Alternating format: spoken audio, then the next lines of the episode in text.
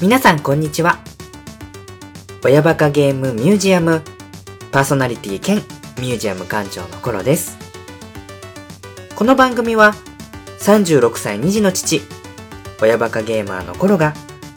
現在進行形子育てのちょっとしたエピソードを挟みながら大好きなゲームの思い出話や好きなものの話をしつつ全国各地に潜伏しているであろうマニアック系パパママたちとの心の交流を深めていこうとこっそり企むポッドキャストラジオ番組となってます。ちなみにパパママじゃないリスナーの方ももちろん大歓迎しておりますのでよろしくお願いします。はい。第22回の配信になります。親バカゲームミュージアム。今日はですね、しばらくちょっとゲーム以外の話をメインにさせていただいてましたんで、久しぶりに思い出ゲーム殿堂入り、こちらのコーナーをやっていきたいと思います。はい。で、その前に、まあ、いつもオープニングトークということで、自分の好きな話をさせていただいてるんですけれども、今日はですね、前回のお便り会の一番最後のところで、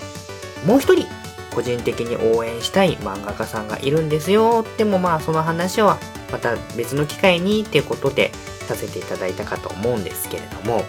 まあ、せっかくなんで今日はですね、このオープニングトークの時間を使って、そのもう一人応援してます漫画家さんが書いてる作品の紹介をしたいなと思っております。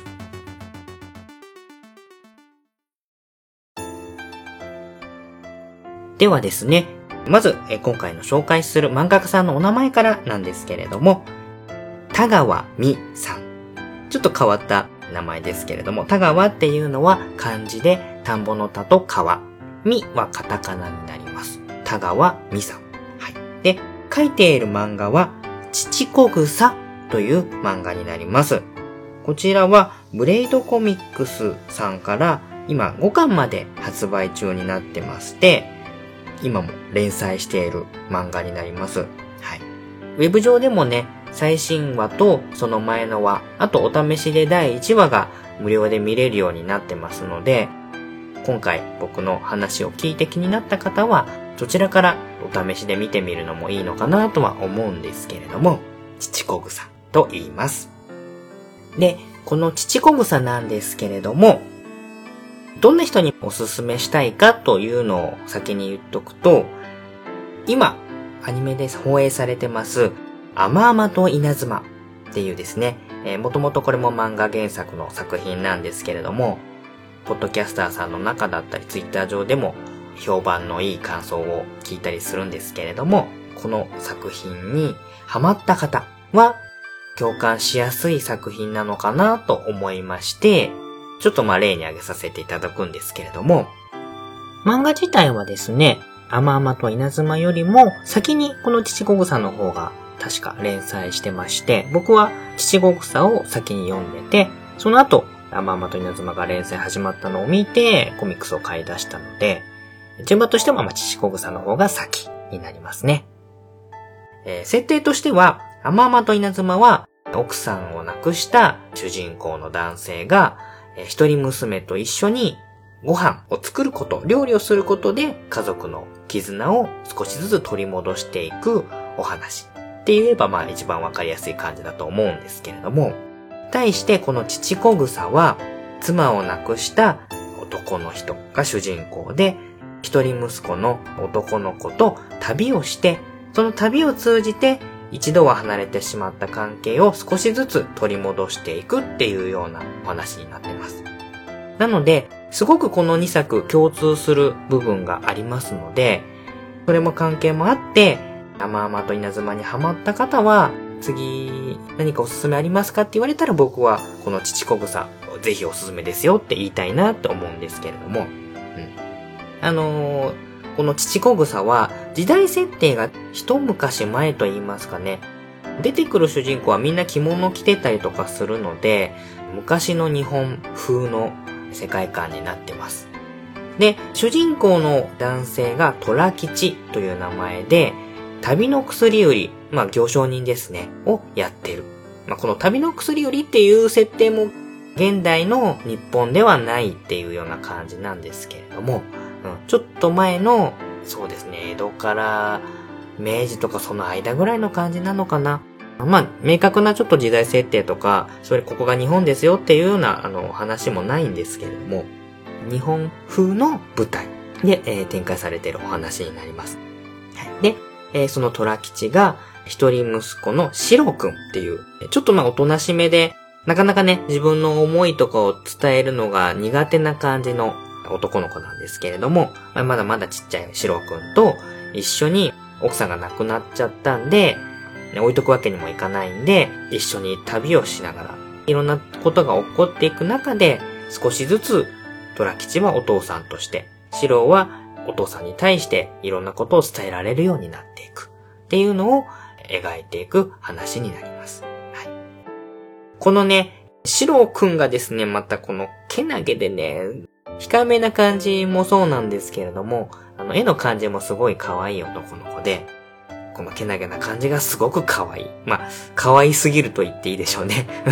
多分女性の方はこのシロくん大好きになっちゃうんじゃないかなと思うんですけれども、このシロくんと、あとね、この主人公の虎吉がね、とにかく不器用で、シロと虎吉がお互いがね、血の繋がった家族なんで、お互いのことを思ってるのに、シロくんは控えめで、虎吉は不器用で、なかなかこれがね、うまく伝わらないもどかしさ。で、そのもどかしさの中をこう、うーん、わーって思いながらも、でも、最終的にはそれがうまく繋がって、一歩、親子として前進していくっていうところが、あ、よかったなっていう感じられる、父子草の魅力の一つなんですけれども、で、僕がね、この父子草でもう一つ大好きなところは、その脇を固める人たち。例えば、虎吉の友人だったり、仕事仲間であったり、えー、虎吉の兄弟、お姉さんがいるとお兄さんがいるんですけれども、家族たちなんかもいますし、その脇を固めるキャラクターがとにかく二人の関係を見守ってるっていう構図がすごく良くてですね。時にはもうおせっかいしたりとか、時には口では冷たい風に言ってるけど、心配してたりとか、うん、そういったのが直接的に表現されることもあるし、間接的に描かれることもあって、そのなんか、なんとも言えない距離感っていうんですかね。見守ってるっていうのがすごくぴったりくる言葉だと思うんですけども、みんなそれぞれの形で心配してて、口ではね、嫌ってるようなことを言ってても、なんだかんだで手助けしちゃうとか、うん。そういう感じのみんな魅力的なキャラクターがいっぱいなんで、二人を見守る人々っていうのもエピソードとして結構ね、重要なポイントだったりするので、その二つがこの父子草の大きな魅力になっていると思います。はい。あとはね、この田川美さんの描く絵のタッチですね。柔らかい線画に水彩画タッチのね、淡い感じの色が乗ってですね、田川美さんの絵大好きなんですけれども、僕がね、そもそもこの田川美さんの絵が好きになったのは、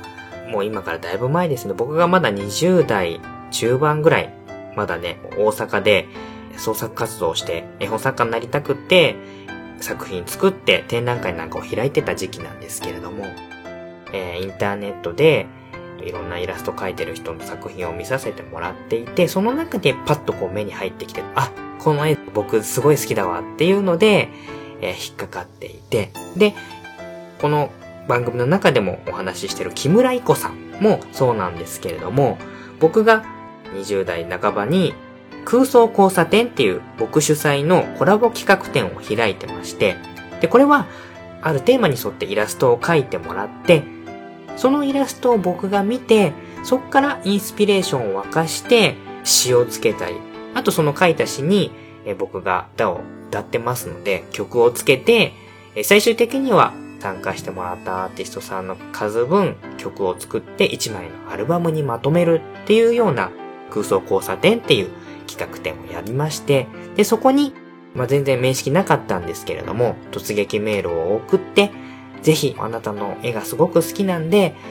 こういったイベントやるんで参加してくれませんかっていうのをお願いして参加していただいたのが、この田川美さんなんですね。で、まあ、当時はまだ違う名前だったんですけれども、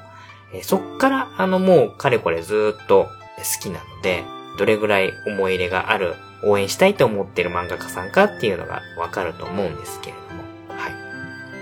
で、僕が結婚するときに、イベントに参加してくださった方にもし手が空いてて、時間が取れて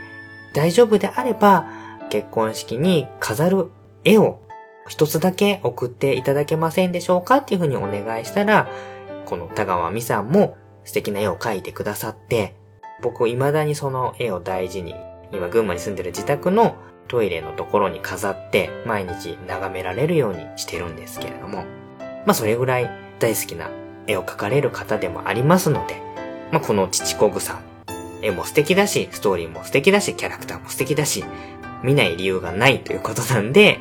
今回番組で紹介して、で、晴れて胸を張って全面的に応援していきたいなと思いましたんで、今回ちょっとオープニングトークの時間を使って紹介させていただきました。はい。田川美さんの父子草。こちら現在ブレイドコミックス5巻まで発売しています。ウェブ上でもお試してみれますので、このね、お話を聞いて興味を持った方、ぜひ読んでみていただいて、気に入った方は番組宛てに感想いただけると僕も嬉しいですね。はい。ぜひぜひ皆さん手に取っていただければと思います。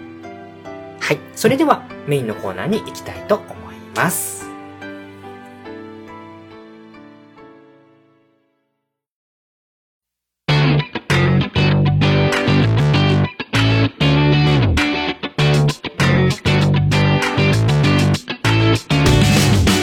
親バカゲームミュージアム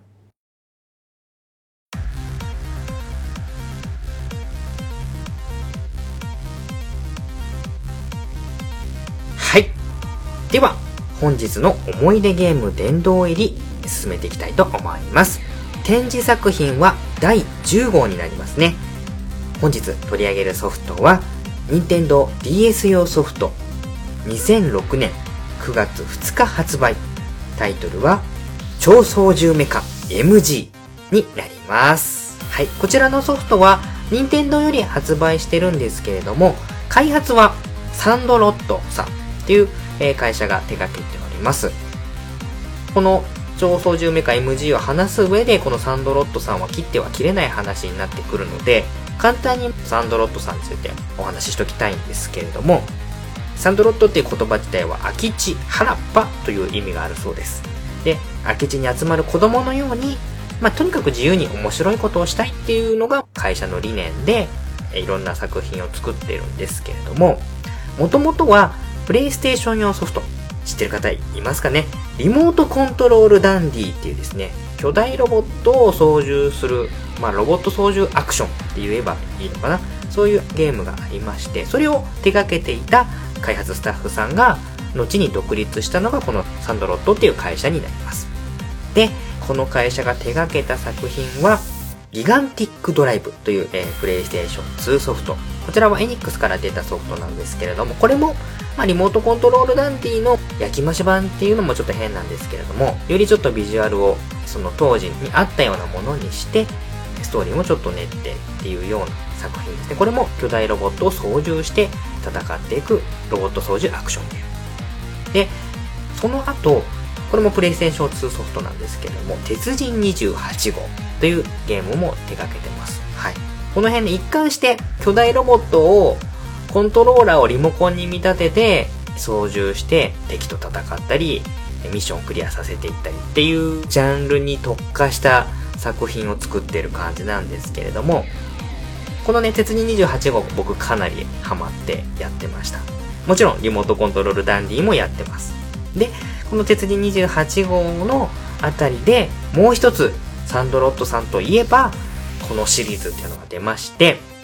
えー、皆さん多分ご存知だと思います。地球防衛軍シリーズ。はい。こちらはもともとシンプル2000の低価格ソフトで発売されたものなんですけれども、2000円でこんなにも面白いぞっていうので、口コミでその面白さが広まって、どんどん人気が出まして、で、後にグルプライスで発売されるぐらいのシリーズに育っていくっていうのがこのシリーズですね。僕もかなりやり込んだソフトになります。巨大なアリとかですね、雲とかですね、あの、ちょっとね、虫嫌いの人には抵抗がある巨大な、その昆虫たちを相手に、地球の存亡をかけて地平士が戦っていくという、まあ、シューティングアクションゲームになりますね。このシリーズを手掛けているのは、このサントロットさんになります。はい。で、その後にこの超操縦メカ MG を経て、Wii 用のソフトで、斬撃のレギンレイブというですね、北欧神話をちょっとベースにしたような、これはアクションゲームになってくるんですけれども、地球防衛軍シリーズのノウハウをまたちょっと違う形でファンタジー世界のアクションに落とし込んだのがこの斬撃のレギンレーブで、僕もこのレギンレブ大好きな作品なんですよね。といった感じで、割とこの一貫して、そのゲームの中の箱庭世界で、まあ、ロボットを動かしたりとか、兵士になって戦ったりとかっていうようなスタイルのゲームを作り続けているメーカーさんですね。で、まあ、人気もあるメーカーさんと思っていいんじゃないかなとは思うんですけれども、はい。で、今回この取り上げる超操縦メカ MG なんですけれども、あの、リモートコントロールダンディのロボット操縦シミュレーターっていう、そのまあ、実際のゲームのコントローラーを操縦用のリモコンに見立てて、巨大ロボットを操作する。まあ、ロボット操縦シミュレーター的アクションゲームの系譜の最終形態っていう感じですかね。今後まあもしかしたら出るかもしれないんですけれども、今はどっちかっていうと地球防衛軍の路線がメインになってきているので、サンドロットさんが手掛けたロボット操縦アクションのゲームとしては一番これが最後の形になってます。なんで、それまでに積み上げてきたノウハウと、携帯機っていう手軽に遊べるゲーム機っていうのをうまくバランスよく取り込んで仕上げたまあ、言うなれば、その道のプロ、職人さんが手がけた、まあ、いぶし銀的作品って言えばいいのかな？ぴったりくるかなっていう感じなんですけれども。操作もそんなに複雑じゃない。リモートコントロールダンディ時代よりも全然シンプルにまとめてくれてて、まあ、大人も子供も遊んで楽しめるゲームということで、僕はこのゲーム、ロボットものの一ジャンルとしてはもう名作だなと勝手に断言をしているんですけれども、まあ、でも、なかなか売上的にはやっぱりちょっと厳しくて、どちらかというとワゴン行きになってしまいがちなタイトルではありますね。はい。それがまあ、この超操縦メーカー MG とサンドロットの、え成り立ちっていうのお話になります。はい。僕、そもそもサンドロット作品が好きで、シリーズ全部やってってるようなサンドロットフリークではあるんですけれども、もともとね、まあロボットが好きっていうのもあるんで、ロボットもののゲームっていうところでもうもともと引っかかりはあるんですけれども、まあそういった感じで、いろいろ個人的にも思い入れが深い作品になってます。当時、超操縦メカ MG の CM が流れてたんですけれども、もう明らかにこのパッケージから見てもね、スーパーロボットと言いますか、まあ、70年から80年代ぐらいのロボットアニメを彷彿させるような剣を持ったね、ロボットがドーンと出てて、巨大ロボットを操縦して戦って遊ぶゲームですよっていうのが売りだったんで、まあ、この手のね、CM ソングに出てくるのはもうそういうロボットアニメの歌を歌われてる大御所ということで、えー、水木一郎さんがね、CM ソングを歌ってまして、うん、そうですね、100体以上の MG コクピットとシンクローっていうね 感じの歌を歌ってました。超操縦メカ MG っていうよね、えー、こんな感じのですね、熱い感じでね、歌ってましたけれども、で、そんな歌をすごく僕も覚えてて、ああ、僕は大好きだけど、このゲームはあんまり売れないような気はするなと思いながら、えー、発売日に僕はこの超操縦メカ MG を買ったという思い出がちょっとありますね。うん。で、突っ込んだ話をしていきたいと思うんですけれども、僕がこの超操縦メカ MG のここが面白いよっていう、まあ、魅力ですね。3つ挙げるとすれば、まず1つ目。ロボの造形と設定。あとはまあ、ロボットアニメにあるお約束っていうのをすごくきっちり守ってくれてるっていうところですね。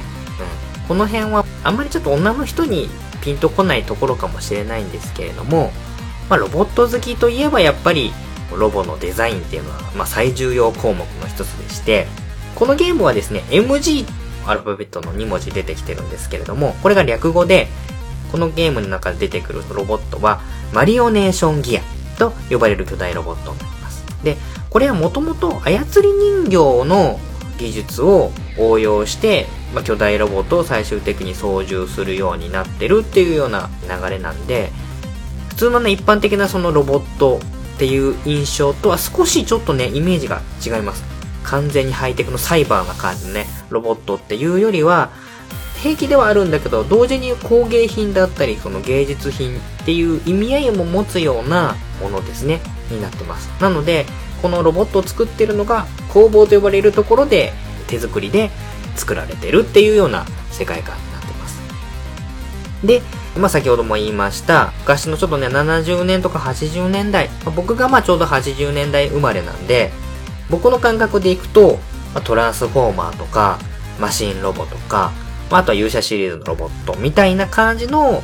スタイリッシュなところももちろんあるんだけど、絶妙なこの古めかしさというか、ダサさというか、あの、ちょっとバタ臭い感じのある、でも燃えるロボットアニメのデザインですね。まあ、リアルのそのガンダムとか、ボトムズとか、ああいう感じとはまた全然違う、キッズアニメの世界に飛び込んだようなロボットですね。このデザインがね、秀逸で、DS っていうハード上、どうしてもね、ポリゴン表示できる限界っていうのが他の据え置き機に比べると圧倒的に少なくってですね。でも、その、まあ、限られたポリゴン数にもかかわらず、ロボットいっぱい出てくるんですけれども、どのロボットも個性的で、ちゃんとね、かっこいい。変なものももちろんありますし、可愛いのもあるんですけれども、ちゃんとロボットデザインしてるなっていう感じが伝わってきます。あとはこのね、サンドロットさんが持ってるノウハウなんですけれども、実際のその建物、ゲーム上に出てくる建物の大きさと、ロボットの大きさの絶妙なスケール感。大きすぎてもダメ、小さすぎてもダメっていうのが、もうこの長年培ってるノウハウでも絶妙なスケール感をちゃんとやってくれてて、ビルが立ち並ぶ街中で戦ってるそのロボットの存在感っていうのがすごく表現されてていいなと思うところではありますね。うん。実際にゲーム上でビルを持ち上げて投げつけたりとかっていうこともできるので、この辺はもう一貫してサンドロットさんが表現し続けているところになるんですけれども、そういうところもちゃんと的確に描いていく。で、なおかつ、ロボットアニメのお約束的な感じこの出てくるロボット、いろいろ機能が備わってまして、ボタン一つで変形したりとかするんですけれども、そのね、変形のね、感じがね、もういかにもトランスフォーマーとかのあの感じ。車から変形するときに、パーツが一個一個動いてって、で、腰の部分がくるっと回って、足になるっていう、これね、言葉でうまく説明できないんですけれども、好きな人を見ると、あ、うんうんうん、ぽいぽいぽいぽいっていうのとか、あ、この腰の回る感じはいいよね、分かってる人が作ってるなっていうのが、一目でわかる。この感じっていうのが全然ラジオで話してるのに向いてないところなんですけれども、好きな人が見るとわかる。あとね、お約束みたいな感じで、最初に乗ったロボットが全然戦闘用のロボットじゃないんですけれども、不自然にそのコックピットの操作盤のところに一箇所空間が空いてて、暴走したロボットが飛び込んでくるんですけれども、そのロボットを整備している主人公と仲のいいメカニックがいるんですけれども、勝手にそいつがこんなこともあろうかと、武器をこっそり内蔵しといたぜみたいな話になって、そこの何もないところのパネルを叩いてみろっていうんで、こっちはもうプレイヤーはそこをひたすらタッチペンでバンバンバンバンって叩くと、何もないパネルが壊れて、中からミサイルボタンが出てくるっていうような、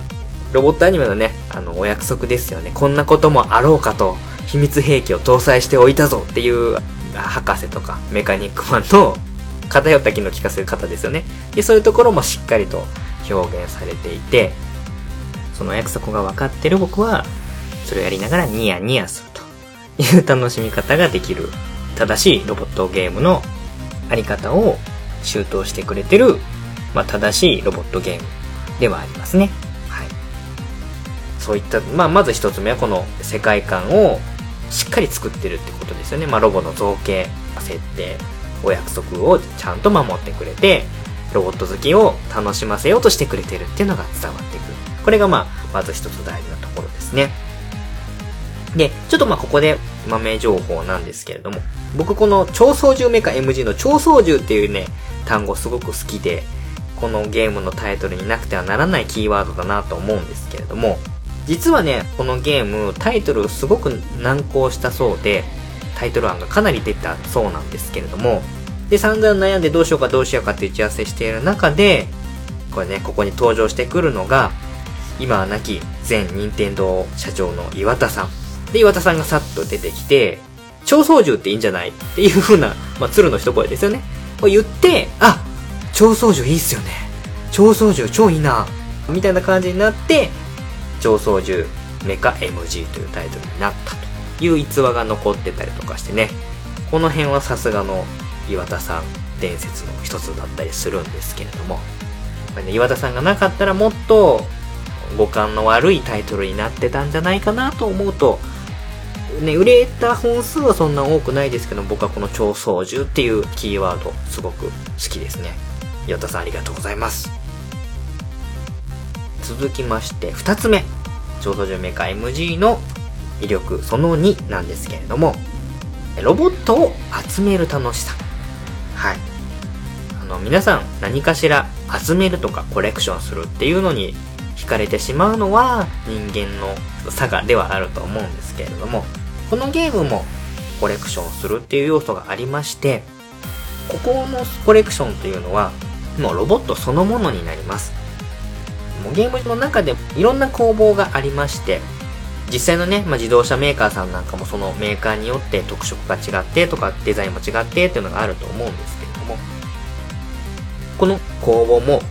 異なる特徴を持ってて、例えば、輪工房っていう、輪っていうのは輪っかの輪ですね、の工房があるんですけれども、ここは車輪のついたタイプ。自動車から変形するロボットが得意で、発売されるロボットも全部そういったジャンルのもの。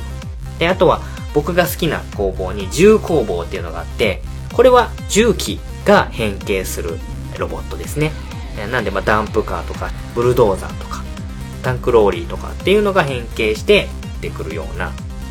もうこの辺はねトランスフォーマーとか、えー、勇者シリーズとかで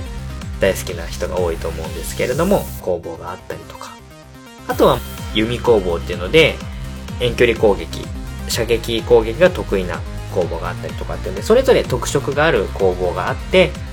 そこの工房がねストーリーが進むにつれて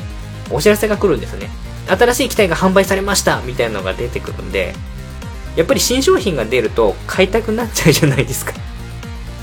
新商品が出たよって言われると、やっぱりお店を覗いてみて、あ、こんな機体が出てるんだ。でも今ちょっとお金がねえんだよなと思いながら、で、お金を稼いでいると、また違うメーカーで新しい機体が出ましたよみたいな広告が出てきて、で、なんかね、それをやっていくにつれて、お金をまず貯めなきゃいけないんですね。お金を貯めるのには、ミッションを何回も繰り返しやって、クリアしてお金を貯めていくんですけれども、お金を稼ぐモチベーションも自然と上がってくるんですよね。やっぱり新しいロボット欲しいですから。こっちはね、もうロボット好きで、ロボットを操作したいんで、MG やってるわけですからね。はい。で、このゲームのすごいところは、まあ、ロボットがだいたい100体以上ぐらい出てくるんですけれども、ロボットを操作するコクピット。まあ、操作パネルですね。タッチパネルで操作する部分になるんですけれども、これがかなりの数用意されてるってとこですね。別の工房で作ったロボットはほぼその規格が違いますし、同じ工房の中でも武器が違ったり攻撃方法が違えば、また全然違った操作するコクピットの形になってます。例えば自動車タイプのやつだとハンドルとギアを切り替えるクラッチのレバーがついていてそれを動かすことで実際の車の操縦に近い感じで車を運転させる。ただまあこれも変形するとまた今度コックピットの操作盤が入れ替わってロボット用の操作盤に変わったりとかするんですよね。その辺はちょっとね、同じ機体でも変形することで操作体系が変わったりとかしますし、で弓矢を放つようなやつは、ボウガンみたいな操作盤がついてまして、弦を引いて放つことで遠距離射撃ができたりとか。回すことでエネルギーを貯めてビームを発射したりすることもできます。なんかねいろいろそのロボットの特色に合わせて特徴的な操作盤があって使いやすいものもあれば使いにくいんだけどロマンを感じることができるコックピットがあったりとか、あとはもう、動力自体がゼンマイ仕掛けだったりとか、バネで動いてたりとか、挙句の果てに操り人形みたいなのを板に紐がついてて、それを動かすことで操り人形みたいにロボットを動かすっていうものもあったりとかして、この辺のね、なんか豊富な遊び心と言いますかね。これをね、コックピット適当にいじるだけでもかなり面白いんですけれども、メーカーごとの特徴もあったりとかして、射撃武器だけでもね、ボタン一つ押すっていうのもあるし、弓矢を引くのもあるし、エネルギー貯めて射出するのもありますし、あと爆弾を手で取ってスロットに投げ込むといったものもあって、これ爆弾ね、次元式なんで、持ったままにすると、コックピットが爆発して、え、爆弾投げられなくなるっていう、変なこだわりがあったりとかもして、遊ぶ楽しさ、操作する楽しさっていうのが、このゲームの、もう本当に面白さの軸になってくるところなんだなと思います。うん、いっぱいあるロボットの中で自分の好きなロボットを選んで、で、そのロボット特有の操作盤をいじることで、操作していくっていうのが、この超操縦 MG のすごいところですね。今までは、そのリモートコントロールダンディにしても、鉄人28号にしても、コントローラーっていうのは1個あって、それを基本同じリモコン操作っていうことで、途中でロボットが変わったとしても操作形態は同じっていうのがそれまでのサンドロットのロボットシミュレーターアクションだったんですけれども、ここに来て、その操作するところっていうのをいっぱい用意してくれたのが、この超操縦メカ MG のすごいところであり、一番楽しいとだと思います。うん、後々この後に出た斬撃のレギンレーブにこの武器を操ることの楽しさっていうのを受け継いでさらに発展させるっていうのが、まあ、実際にシリーズをやっていくとわかるんですけれども、斬撃のレギンレーブは Wii なんで、Wii リモコンとヌンチャクコントローラーを使って、実際に自分がこう武器を使っているような感じで遊ぶ。それがすごく楽しかったんですけれども、実際にも弓も自分が弦引いてるような感じで引っ張って放ったりとかっていうことをやってたんで、その辺はね、この超操縦メカ MG があったから、レギンレイブのその武器を操る楽しみっていうのが生まれたんじゃないかなと個人的には思ってる次第であります。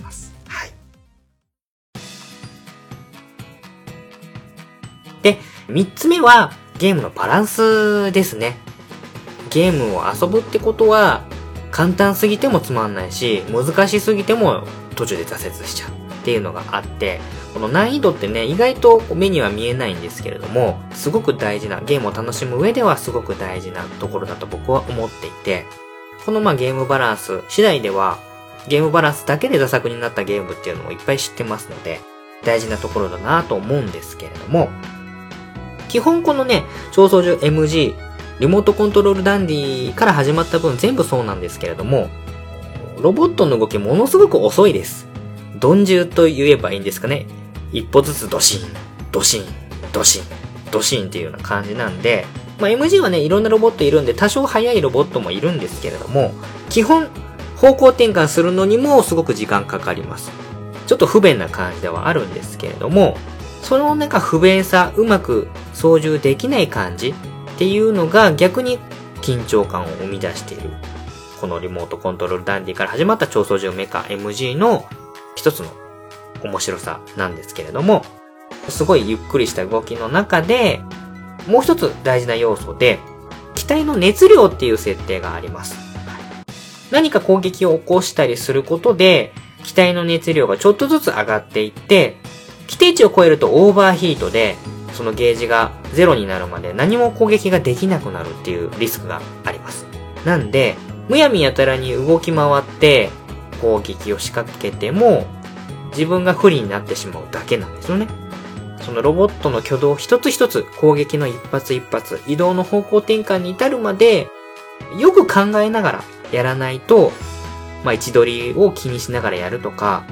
武器を攻撃するのにもちゃんと敵の方に絶対当たるっていうところで攻撃したりしないといけないっていうこの独特のね、高速戦闘系のロボットアクションゲームにはない緊張感っていうのがありまして、で、もちろんね、こっちは1体で、相手の雑魚は同時に3、4体出てきたりとかするっていうのはもうザラにあるミッションなんで、一つのロボットだけにかかってたら、背後から攻撃されたりとかっていうこともあるので、この辺本当に自分の位置取りも大事ですし、射撃武器は基本威力の高いものに関しては弾数がもうかなり少ないので、で、なおかつ戦闘中何かアイテムを取って弾を補充したりっていうことはできません。なので、この一発一発の大事にしていく、一挙手一投足に意識を広げて操作する超操縦メカ MG ならではの緊張感であり面白さっていうのが、このロボットの動きの遅さっていうところにつながってきていて、これはね、逆手に取ったいいバランスの取り方だなとは思いました。はい。あとはですね、地球防衛軍にはおなじみなんですけれども、これもミッションもですね、難易度が4つ。地球防衛軍だと5つとかになって、スーパーハード、インフェルノみたいなのがあって、最終的にはとんでもない難易度になるんですけれども、まあ、それに近い形で4段階の難易度が好きなように選べることになってます。ちょっと自信がない人は、とりあえずイージーでストーリーを進めていくことができますし、やり込みたいっていう人は、ノーマル、ハード、スーパーハードっていう風に上げていけば、報酬も上がりますし、それによってゲットできるものも価値が上がっていくという感じになるので、この辺は窓口がすごく広い、まあ、携帯機ゲームならではの味付けだなと思います。でよくね、難易度何段階っていうので、単純に敵を固くしたらいいんじゃねみたいな感じの調整をしたりするゲームも結構あるんですけれども、この辺はね、あのもう地球防衛軍で鳴らしたもんなんで、敵の動き自体のアルゴリズムが変わってたりっていうような手強さなんで、ノーマルが余裕だからってハードでやっていくとあっさりやられたりすることもあるので、やり込み派のアクションゲーマーの人にも満足してもらえるようなバランスにはなってると思います。まあ、こういったところがこの超操縦メカ MG の大きな魅力になってると思いますね。うん。やっぱりね、この話をしていく中で、サンドロットさんの過去のタイトルが出てくることでもわかるんですけれども、このサンドロットさんの本当にノウハウとかですね、技術とか今まで作ってきたゲームっていうのがあったからこそこの超操縦メカ MG ができてるんだなっていうのがやればやるほど分かってきましてですね。うん、この操縦する楽しさはリモートコントロールダンディから始まっているもの。武器を操作する楽しさは後にレギンレーブにつながっていくし、難易度の設定とかやり込み要素っていうのは地球防衛軍シリーズで培ってきたものですし、そもそもこの箱庭の中で何かを遊んでやるっていうのは、もうこのサンドロットさんのお家芸だったりするので、台を重ねるごとに純度が上がっていくっていうんですかね。このメーカーさんとしての、あの、純度が一つずつ上がってって、できてくるソフトも、それに応えた信頼がある、あの、面白いゲームソフトになってるっていうのは、これはすごいなと思っていることで、なんかもう超操縦メーカー MG プラスアルファサンドロットさんに大きな拍手を送りたい、ありがとう言いたいっていう感じにはなってくるんですけれども、歴代のソフトのいいところをギュッと集めて、で、なおかつ携帯機向けに間口をすごく広く取って出してくれてるこの超操縦メーカー MG。やり込みあんまり普段しない僕でも難易度ハードまではある程度のミッションクリアしてって、ちょっとスーパーハードも一部やりましたけれども、まあ、完全にやり込みはいかなかったんですけれども、このロボットを集める楽しさと、操作する楽しさと、歯応えのある難易度とに、がっちりサポートされるような形で囲まれるような形で、僕もこの超操縦メカ MG はかなり時間かけて遊びました。はい。今ね、また番組収録やる前にももちろん今やってるんですけれども、あ、このロボット好きだったなとか、思い返すと出てくるわけですよね。で、そのロボットが決して使いやすいロボットじゃないんですけれども、えー、っとですね、なんて言ったかな、僕のこの好きなロボットは、えー、っとですね、まあ、この辺はまた写真撮ってあるので、ブログにでもアップしようかなと思ってるんですけれども、えー、人形重機ルクサーっていうですね、ミキサー車の変形する重工房のロボットなんですけど、僕これ大好きで、ミキサー車のセメントを入れてぐるぐる回ってる部分が巨大ハンマーになるっていうこのね、ロボット好きの心をいちいちツボをついてくる変形行動がすごく好きで、でもこのロボットがね、とにかく熱量がすぐ上がって、すぐオーバーヒートしちゃうっていう、ちょっと難ありなロボットではあるんですけれども、それでも僕、好きなんで、かなり使ってました。何ミッションかずっと使い続けると、ちょっと整備が必要になったんで、他のロボット使ってくれみたいなことでメカニックマンに言われたりとかするんで、この辺で結構ロボットを使い分けながら攻略していくっていうところもあって、よりいろんなロボットに触れる機会が自然と増えるようなゲームになってますので、お気に入りのロボットをメインに使いつつも、ステージに合わせてロボットを選んでいくっていうのも面白さの一つなのかなと思ったりはします。はい。そんな感じで、まあ、サンドロットさんの技術の結晶とも言えるこの超操縦メカ MG。今ね、やるとなると DS なんで実際にソフトを買ってやらないといけないと思います。まあでも、比較的、まあ任天堂さんから出てるっていうのもあって、手には入れやすいソフトだと思います。で、中古でだいたいまあ、一昔前はね、もう1000円切ってたんですけれども、今はだいたい1000円前後ぐらい。僕はちょっとね、いろいろ粘りに粘って700円ぐらいで買ったのかな。うん。このぐらいのね、ゲームになってくると、何本かあると、よくよく調べると同じ店舗の中でも若干値段が数百円違って貼られてる値札のやつがあったりとかするんで、この辺あの中古ゲーム見られる方は、同じ店舗の中でも何本かあればちょっと全部チェックしてみるとな、一つのテクニックだとは思うんですけれども、少しでも安く買うっていうのね。はい。だいたい1000円前後ぐらいで、このゲームが遊べるとすれば、決して高い買い物ではないんじゃないかなと思います。むしろ安いかもしれないですね。結構やり込み要素ありますんで。うん。ロボットゲームが好きな方、ロボットデザイン的にはちょっと古い感じのロボットではあるんですけれども、その昔のキッズアニメに出てきたような変形ロボットが好きだったりする方は、一回やってみてもいいんじゃないかなと思います。まあね、ロボットに興味はなくても、ゲームとしても十分面白いので、やってもらいたいなっていう気持ちはあるんですけれども、まあ一番あの分かりやすいところでは、えー、そういったね、ロボットアニメが好きだった大きなお友達の方におすすめしたいなというゲームになります。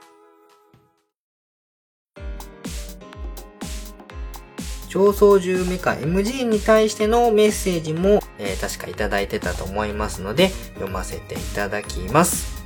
はい。もう以前のね、反省点をね、僕は活かして、ちゃんと実際のゲームのパッケージの写真とかをつけて、ツイッターで先に上げています。で、それを見てもらって、これはこのソフトのことだよっていうのを分かってもらった上で、ちょっとあの、今回番組に臨んでますので、まあ、それ自体、あの、見てないよっていう方も多分いらっしゃると思うんですけれども、えー、ヒルアンドンさんからメッセージいただいております。サンドロットのロボットアクション。これもリモートコントロールダンディも鉄人も気になっていたのにプレイしてないゲームだ。配信楽しみというふうにいただいております。はい。ありがとうございます。そうです。サンドロットさんのロボットアクション。多分ね、ヒルアンドンさんと同じように、気にはなってたけど実際やらなかったなっていう人多いと思います。ちょっとね、ジャンルとしては少しマイナーなジャンルにはなっちゃうので、でもね、このゲームもそうですし、鉄人28号もかなり操作としてはやりやすい方だと思うんで、ちょっとね、何を言うと、ストーリーモードがしょぼいんですけど、ただね、友達と対戦したりするとすごく盛り上がるゲームだったりするので、何よりブラックボックスを操縦できるっていうのは多分この鉄人28号のプレステ2版じゃないとできないんじゃないかなと思うので、どれも試してみる価値はあると思います。はい。ぜひぜひうちの番組聞いた後にでも構いませんので、やってみていただければと思うんですけれども、どうでしょうか。はい。という形になります。で、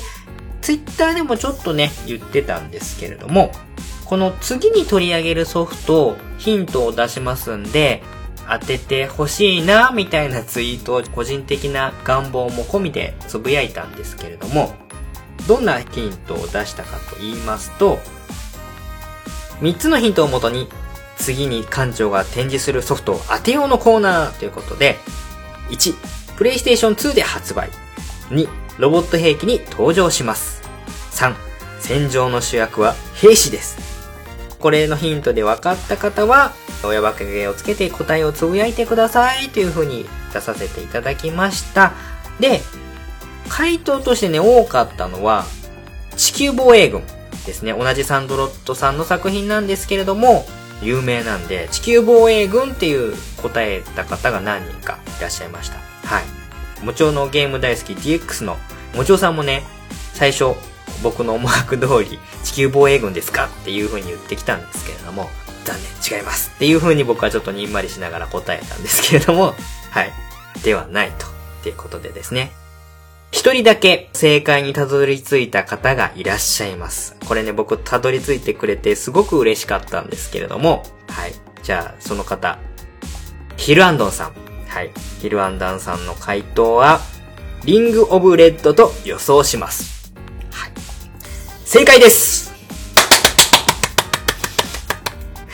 はい、えー、そもそもリングオブレッドって何ぞやっていう人の方が大半を占めると思うんですけれども、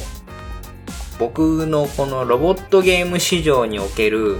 ベスト3に入ってくるゲームと言っても過言ではない。個人的には、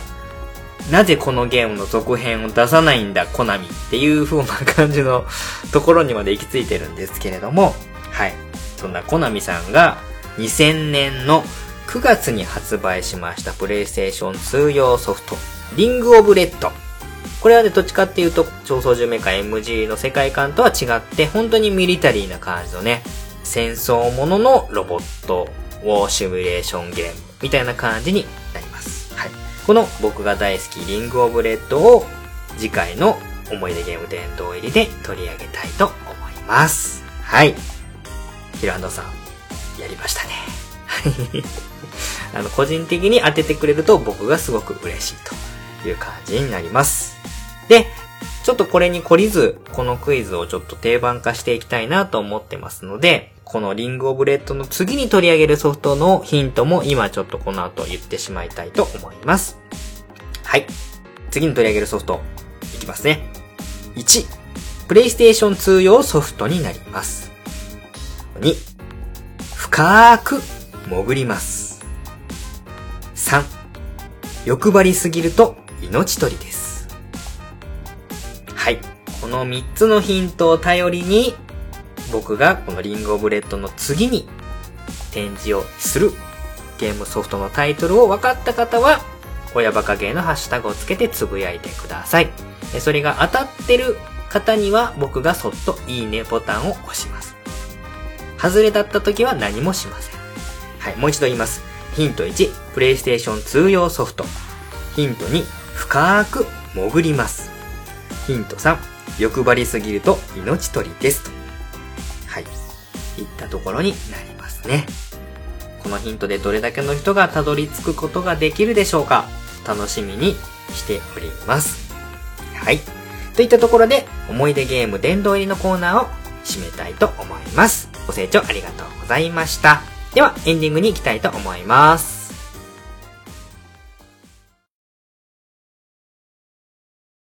どうも、猫のしっぽ、ポッドキャストパーソナリティの猫好きです。どうも、ガンちゃんです。もう、またガンちゃん酔っ払ってる。猫のしっぽポッドキャスト、ただいま絶賛配信中です。毎週日曜日と月曜日。うんちょっとガンちゃんしっかりしてよ。大丈夫、大丈夫。全然酔ってないからね。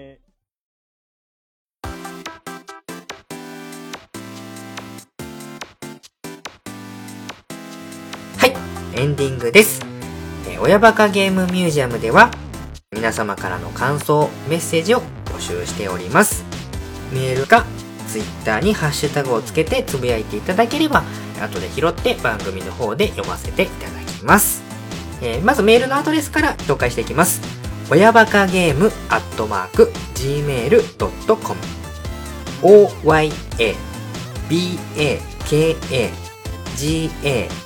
baka game アットマーク gmail.com 親バカゲームアットマーク gmail.com になります。ツイッターのハッシュタグは親バカゲー。親が漢字でバカゲーはカタカナになります。また、通常のメッセージの他に並行してコーナー展開してますマニアック子育て論のコーナーへの投稿もお待ちしております。こちらは主にお父さんお母さんをされてる方にお願いする部分になると思うんですけれども、子供と一緒にやったマニアックなこと、もしくは子供から帰ってきたマニアックな反応を募集しております。こちらは、ハッシュタグ、マニアック子育て。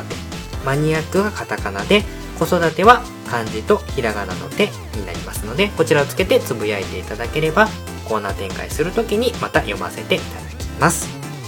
はい。また、当番組の方では、お手伝いをしていただける方を随時募集しております。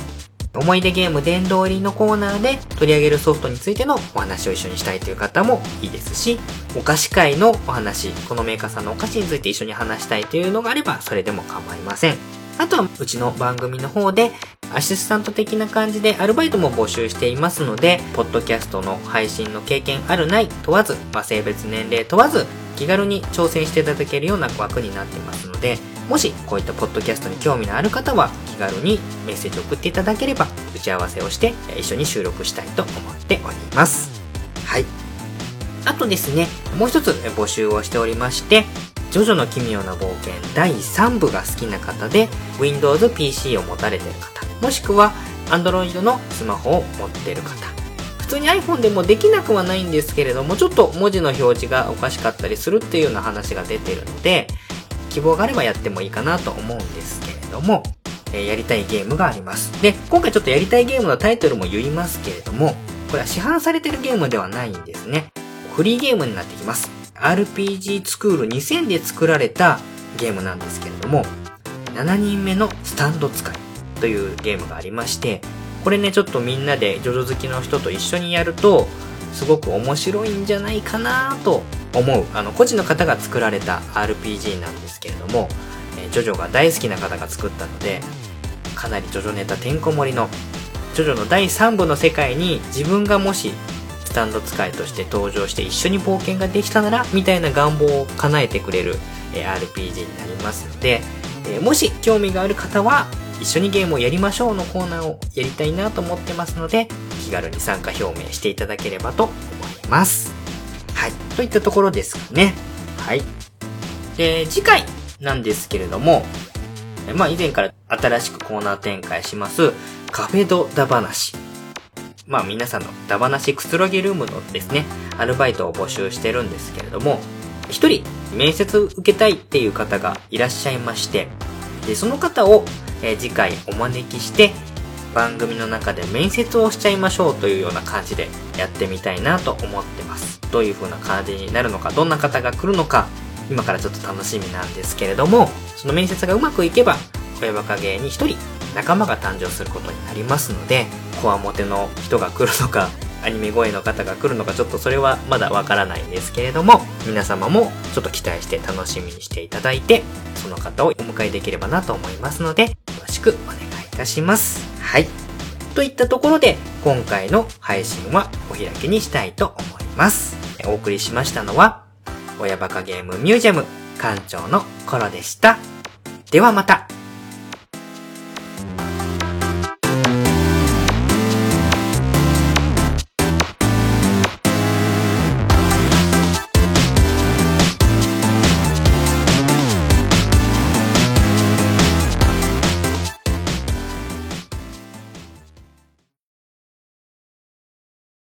以上で第22回の配信は終了になるんですけれども、最後にオープニングトークでお話しさせていただいた田川美さんと館長が若かりし頃に空想交差点というコラボ企画展をした時に参加していただいて、で、田川美さんの描いたイラストをもとに作った曲、レベル1という曲があるんですけれども、そちらを、まあ、おまけで一番番組の最後にこっそり流させていただこうかなと思います。